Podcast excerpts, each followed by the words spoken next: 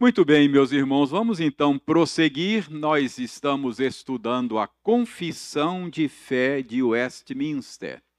Confissão de Fé é um documento preparado no século XVII e que a nossa Igreja Presbiteriana do Brasil adota como, uma, como um símbolo de fé.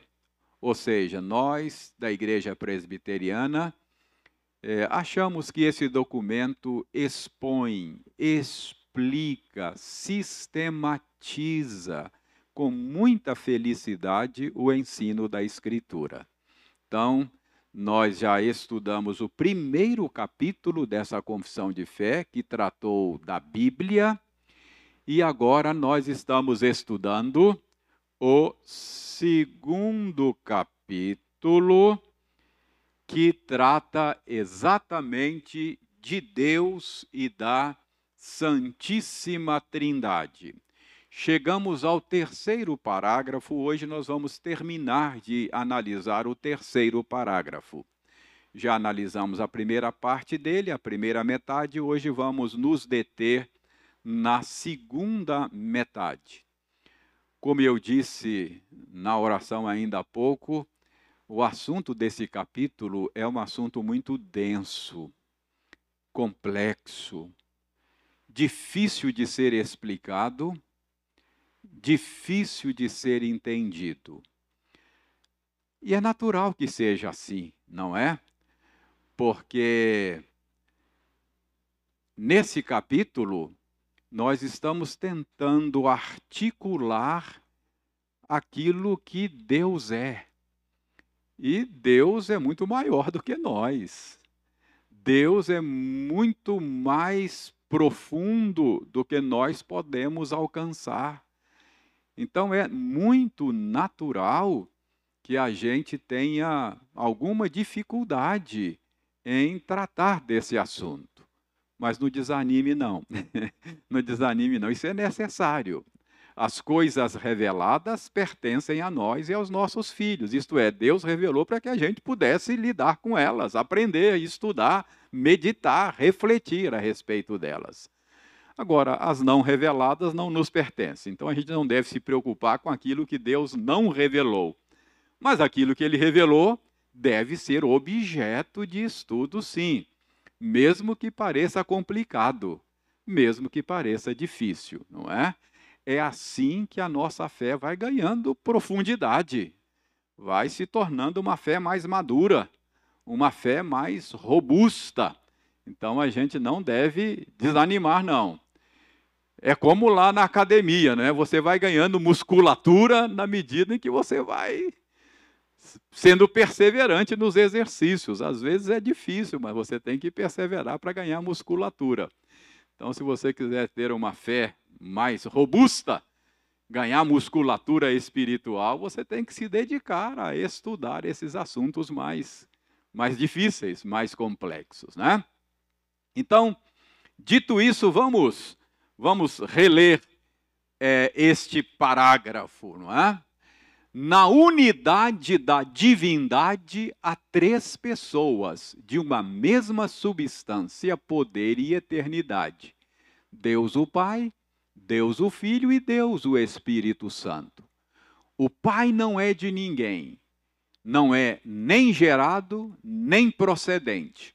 O Filho é eternamente gerado do Pai o Espírito Santo é eternamente procedente do Pai e do Filho.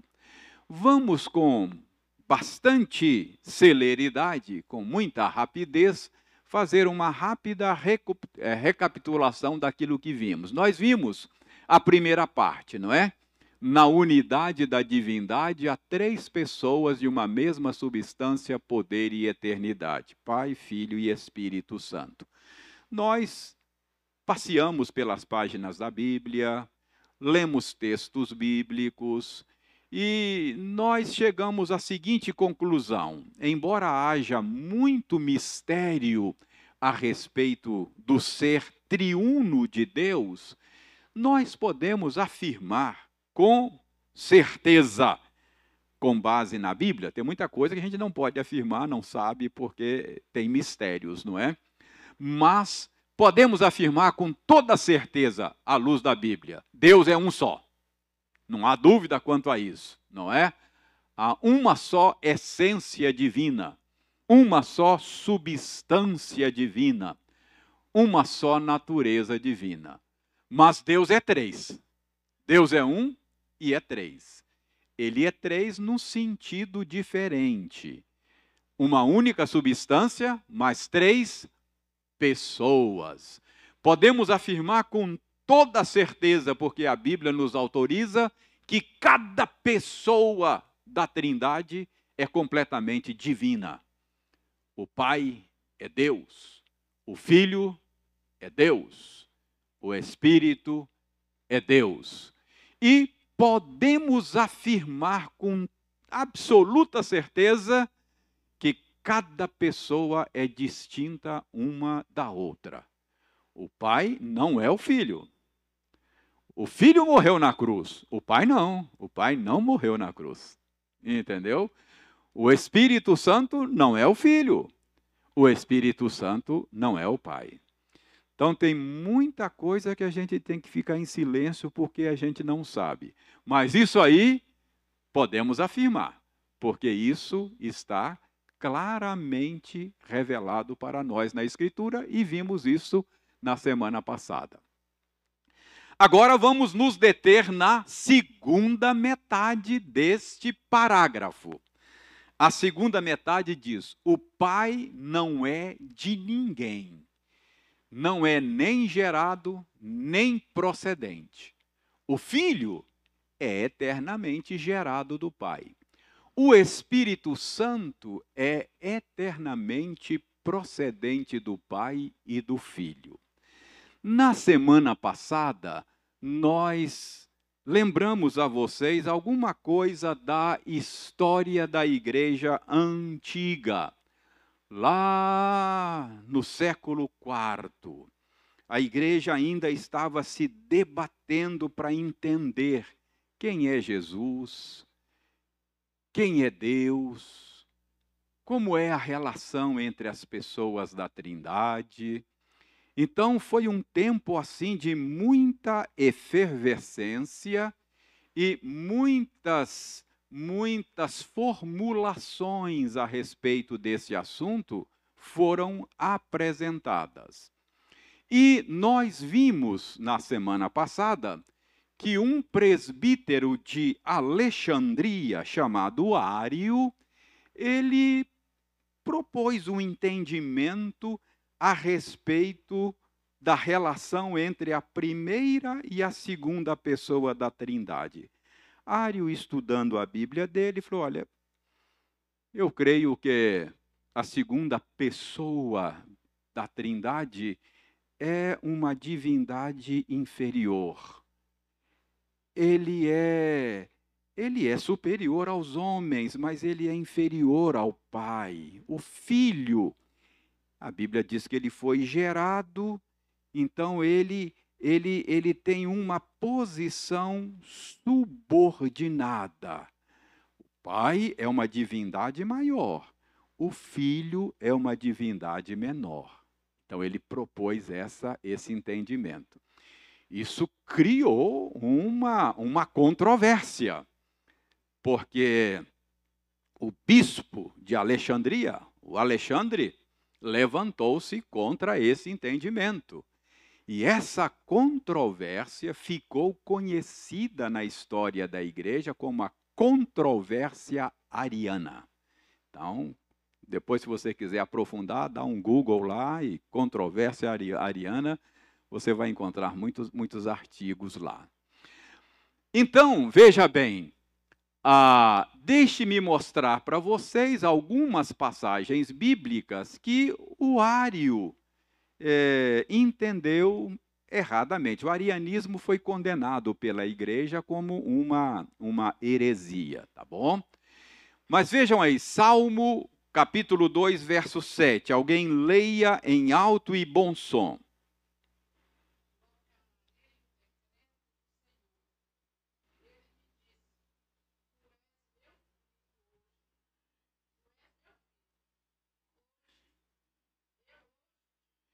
Olha, Ângela, quem está falando aí é o Messias, não é?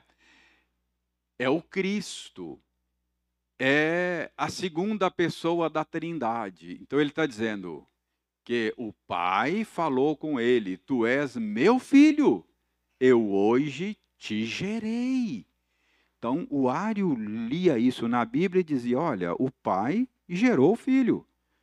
Então, se ele é gerado, logo ele é ele é a, a, a, subalterno, ele é, ele é menor do que o pai, porque ele foi gerado. Então, Ário pensava assim. Atos 13, 32 e 33 é uma citação do Salmo 2,7 e Hebreus 1,5 é também uma citação do Salmo 2,7. Em Hebreus 1,5, o Wildeir leu conosco ainda há pouco. Na passagem que o Wildeir leu, o escritor de Hebreus está mostrando que Jesus é superior aos anjos.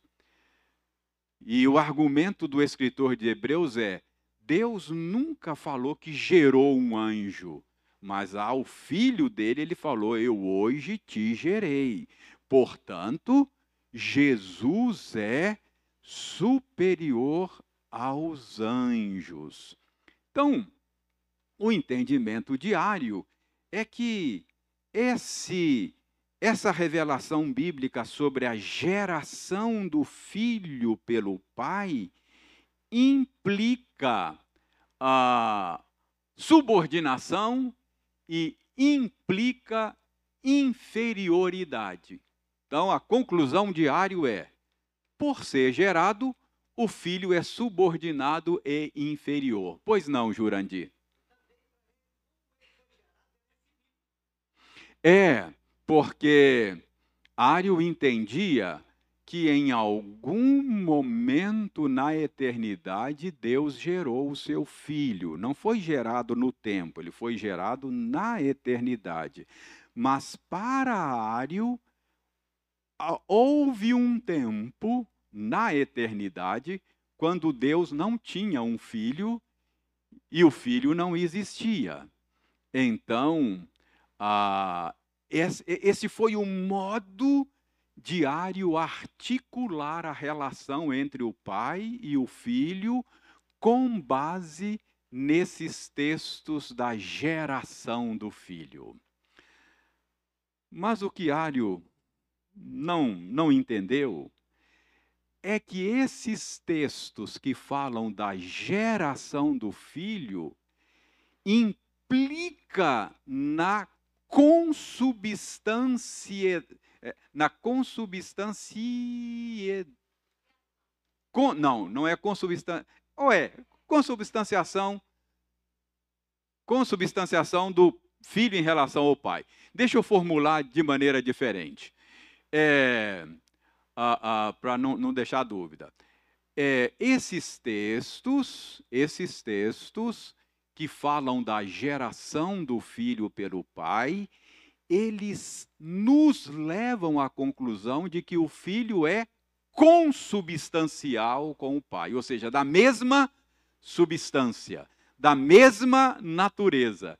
Curiosamente, o Ário concluiu o contrário. Se ele foi gerado, ele é de uma, uma natureza inferior.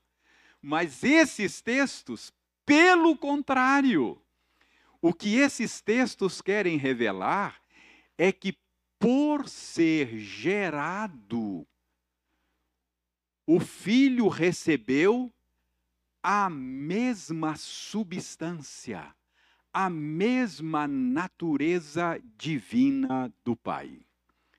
Deixe-me tentar explicar isso. Nenhum anjo, no texto que o Ildeir leu, o, o autor de Hebreus está dizendo assim: a qual anjo Deus falou, eu te gerei? Deus nunca falou para anjo nenhum, eu te gerei. Portanto, ele falou para o filho. Então, o filho é superior aos anjos. Por quê? Porque o filho foi gerado e os anjos não foram gerados. Preste bem a diferença. os anjos não são geração de Deus. Os anjos são criaturas de Deus. É diferente.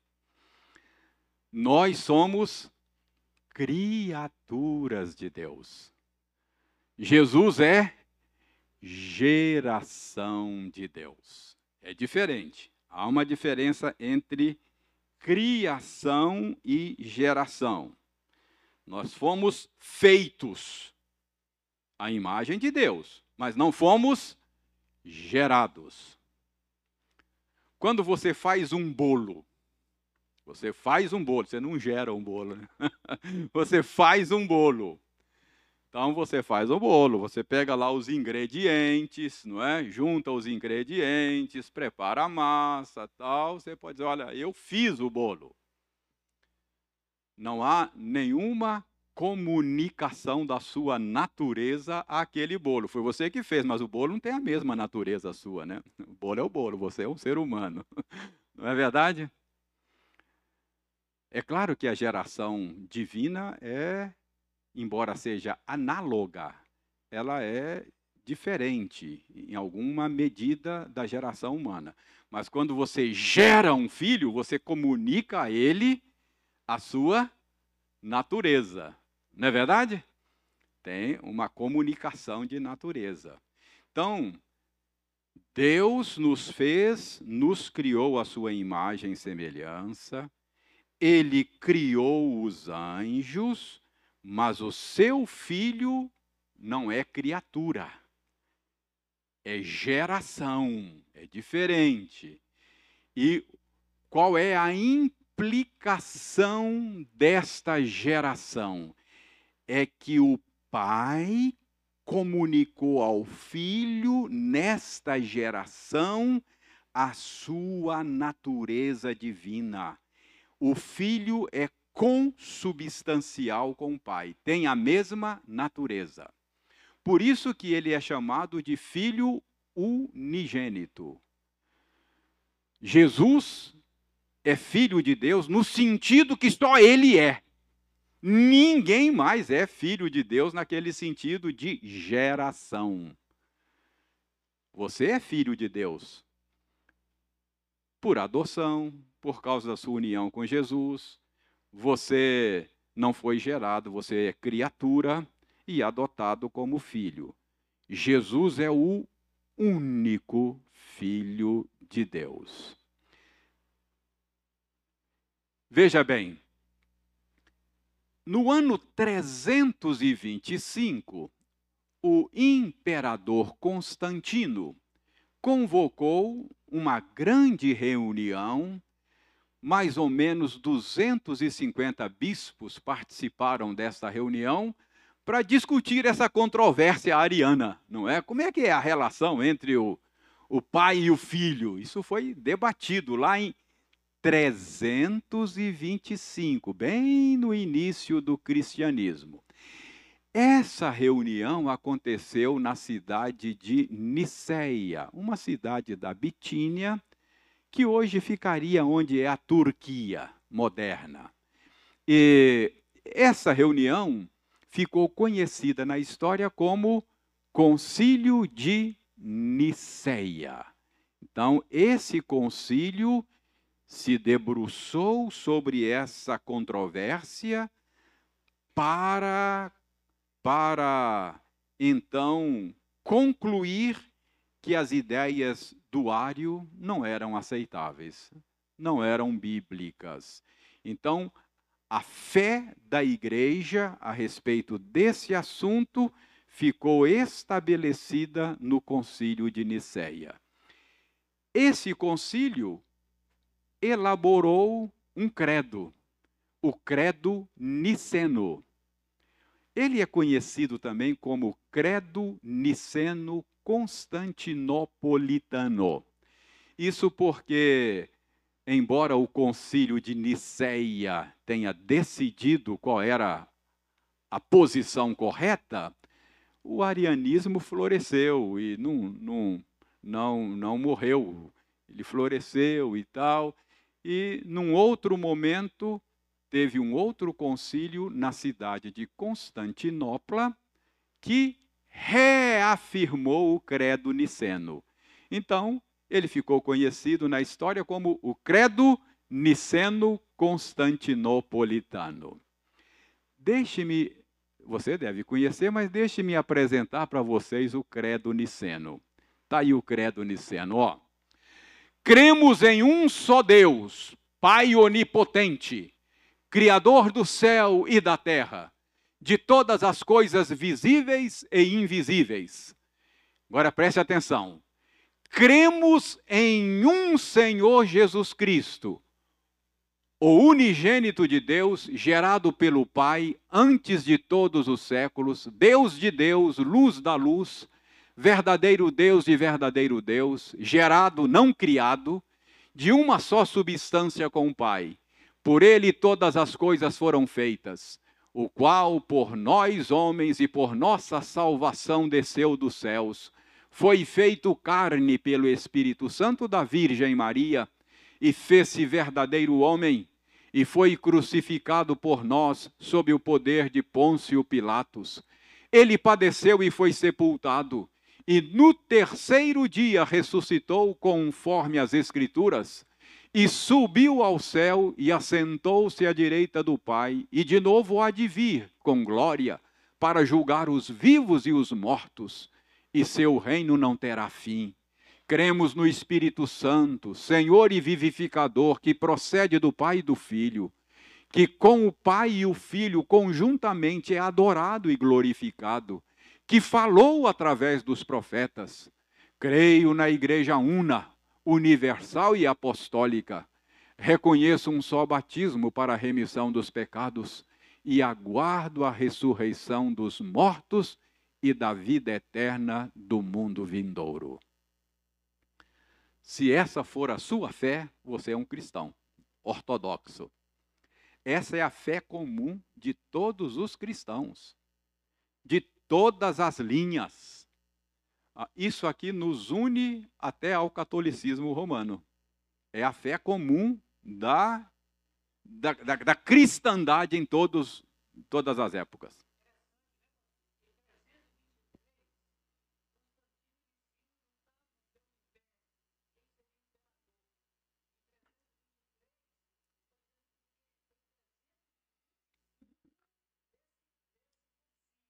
Aham. Não, ainda não. Isso. Isso.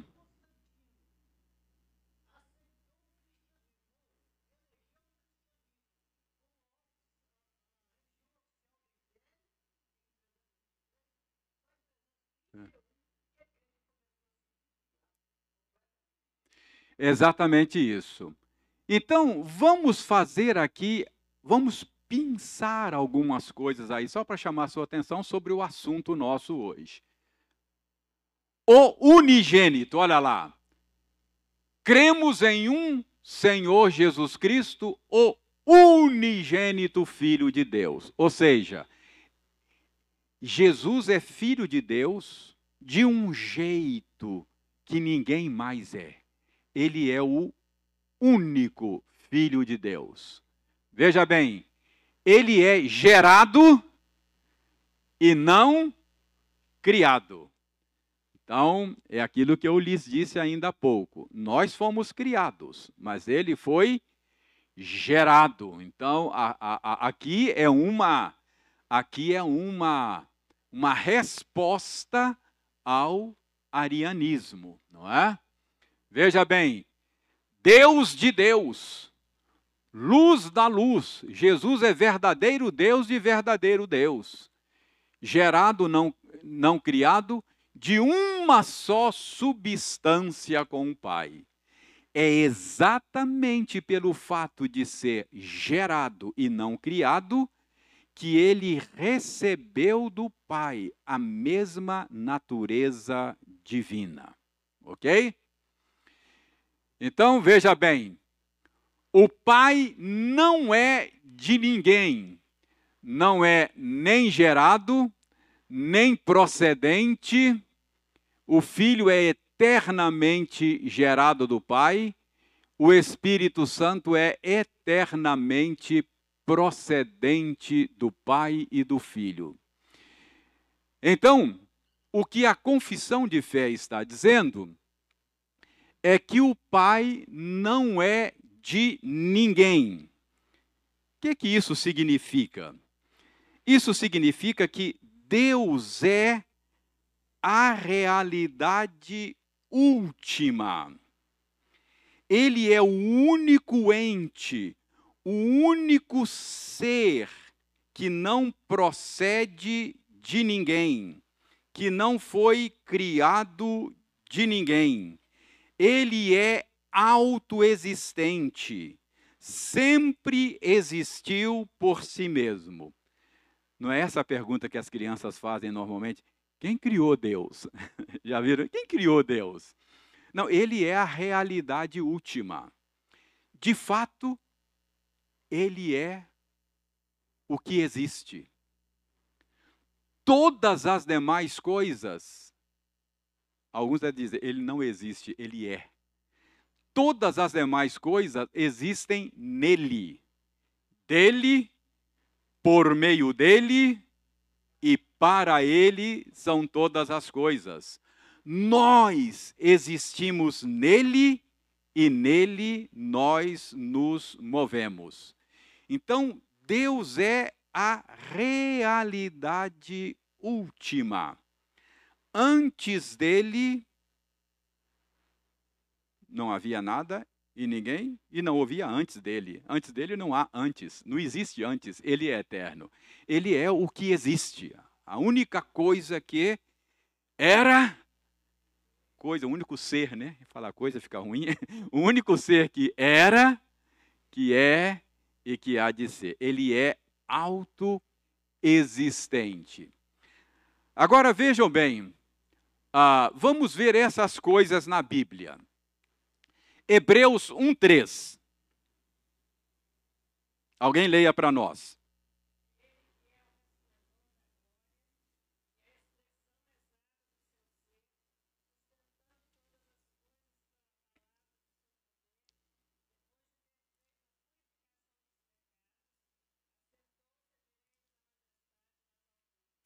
Antes de comentar essa passagem que a Eliane leu, deixe-me dizer uma coisa aqui, porque pode estar ficando uma ideia aqui. Preste bem atenção. Lá diz que o filho é eternamente gerado do Pai.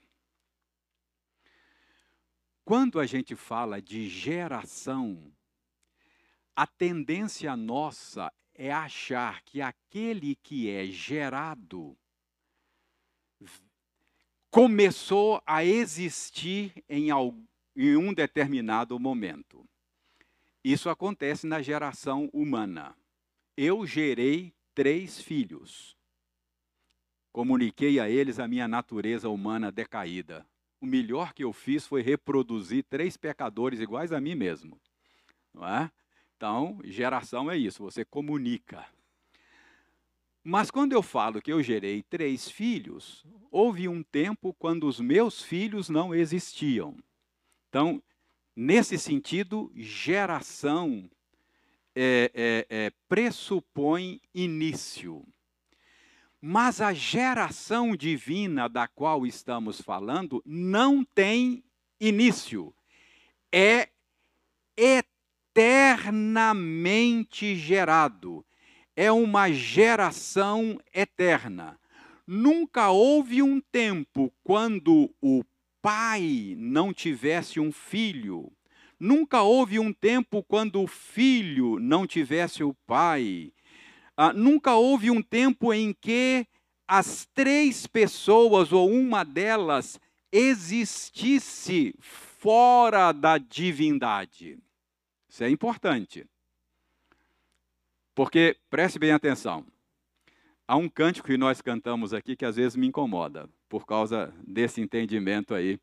A gente fala da trindade, né? Como é que a gente fala? É, os três formaram um. Né? Tem, um, tem, um, tem um canto que fala assim? Os três se tornam em um. Eu acho que hum, fica truncado aí.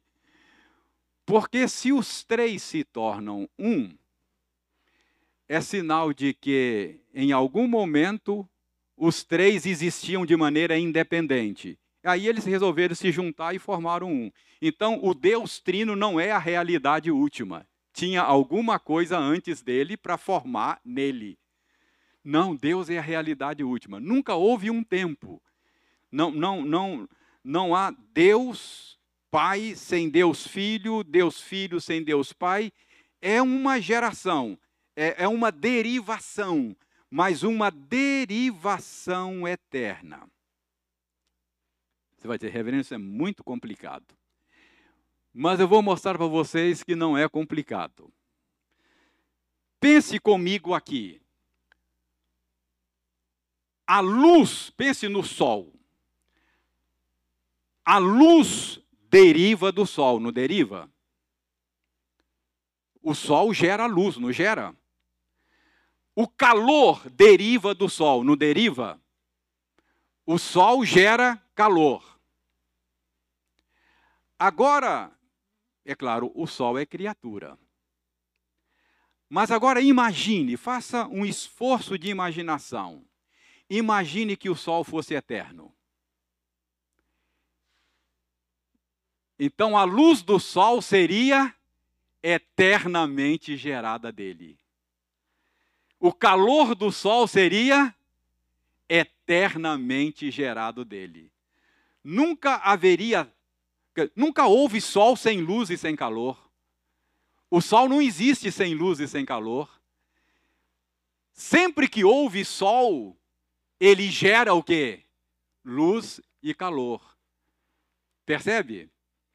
Então, se você fizer um esforço imaginário, aqui de imaginação, você vai poder conceber na sua mente finita, pequena, o que, que é geração eterna. É só pensar, se o Sol for eterno, fosse eterno, eu podia dizer, o Sol, a luz e o calor são eternamente gerados pelo Sol. Toda analogia, toda ilustração tem as suas limitações, não é? nós, nós estamos tentando fazer uma analogia aqui para entender um ser que é muito maior do que nós. Mas o modo como a igreja cristã articulou isso é dizer: o filho é gerado sim, mas ele é eternamente gerado. Veja bem, veja João 1,18. Ele é a expressão, lá em Hebreus, a Eliane leu ainda há pouco, ele é a expressão exata do ser de Deus. O Filho é que dá expressão, não é? João 1,18.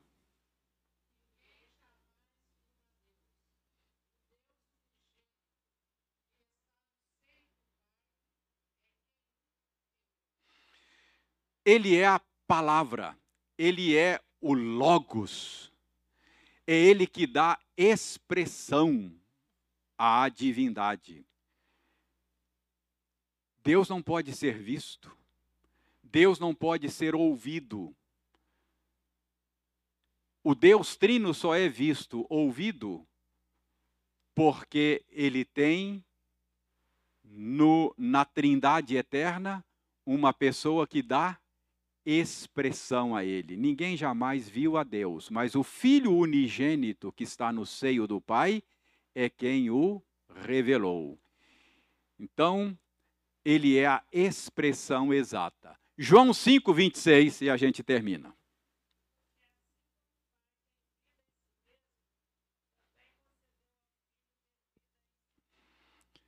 O Pai tem vida em si mesmo ele não recebe vida de ninguém. Ele é auto-existente. Ele existe por si mesmo, não é? Mas é autossuficiente também. tá certo, Ângela? Mas ele é autoexistente, não é? Ele, ele existe por si mesmo. Nós existimos nele, mas ele existe nele mesmo. E o filho? O filho deriva a vida do pai. Não é isso? Está dizendo o pai concedeu ao filho vida. Mas que tipo de vida que o filho tem? Autoexistência.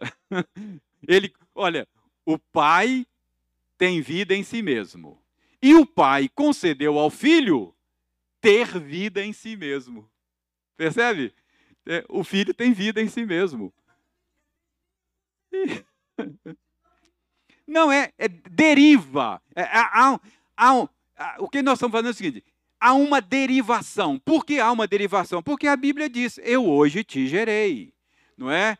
Ele foi gerado do Pai. Então, há uma derivação. Agora, essa derivação não significa inferioridade do filho.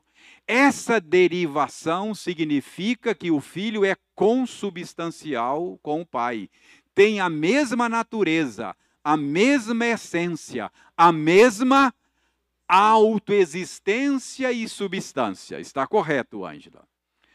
Agora, para terminar mesmo, eu tenho quatro minutos. Para terminar mesmo. Mas, pastor, a Bíblia não fala que há uma, uma submissão do filho ao pai. Por exemplo, o pai envia o filho, porque Deus amou o mundo de tal maneira que enviou seu filho, não é? O filho mesmo diz: Eu não vim de moto próprio, eu não vim para fazer a minha vontade, eu vim para fazer a vontade daquele que me enviou. O tempo todo o filho fala da sua sujeição ao pai. Então parece que há uma subordinação. É verdade. A Bíblia fala de uma subordinação do filho ao pai. Mas como é que a gente articula essa subordinação sem falar que o filho é inferior, sem admitir a sua inferioridade ao pai em termos ontológicos do ser, da natureza. A gente articula falando da trindade em dois sentidos. Se você estiver falando da trindade ontológica, ou seja, da natureza dos três das três pessoas, não há submissão. São todos com a mesma com a mesma divindade, com o mesmo poder, com, com a mesma essência, com a mesma natureza. Quando a Bíblia fala da sujeição do filho ao pai, está falando da trindade é, é, econômica, ou seja, é a trindade em ação na obra da criação, na obra da salvação. Então, não é uma sujeição ontológica, é uma sujeição funcional. É uma diferença de função, não é? Ah, ah, mas o filho, ele é da mesma natureza do pai. Tende em vós o mesmo sentimento que houve também em Cristo Jesus. Porque ele, sendo Deus, da mesma natureza do Pai, igual ao Pai, assumiu uma função humilde, se fez servo, morreu, foi obediente. Então, é uma sujeição por causa do papel, da função que ele aceitou para salvar os eleitos de Deus. Embora ele fosse da mesma natureza do Pai. Então, tem uma sujeição? Tem, mas não é ontológica, é uma sujeição funcional.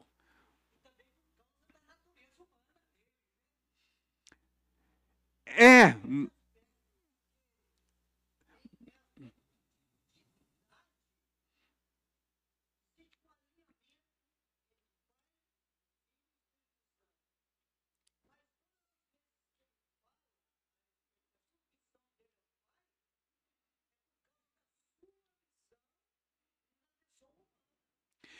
É, mas ele, submeteu, ele se submeteu antes de encarnar-se, não é?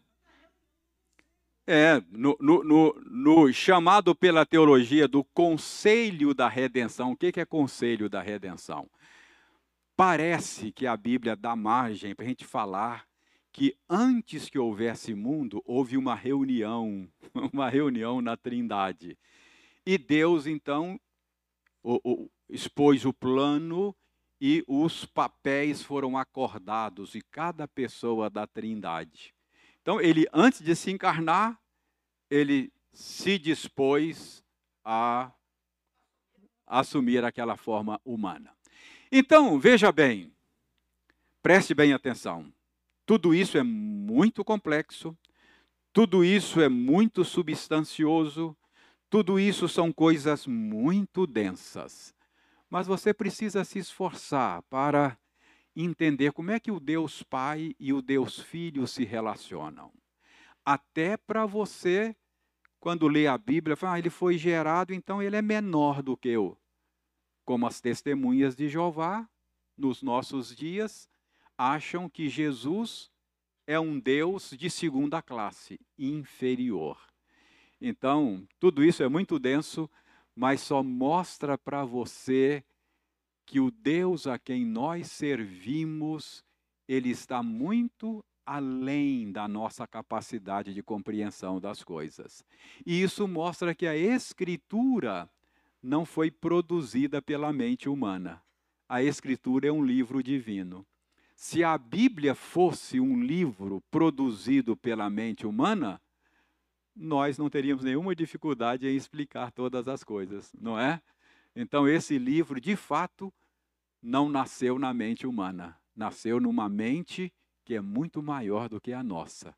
É por isso que esse livro, às vezes, dá nó na nossa cabeça. Mas é natural. Aqui são seres finitos tentando compreender o infinito. Então é natural que você fique mesmo às vezes perplexo.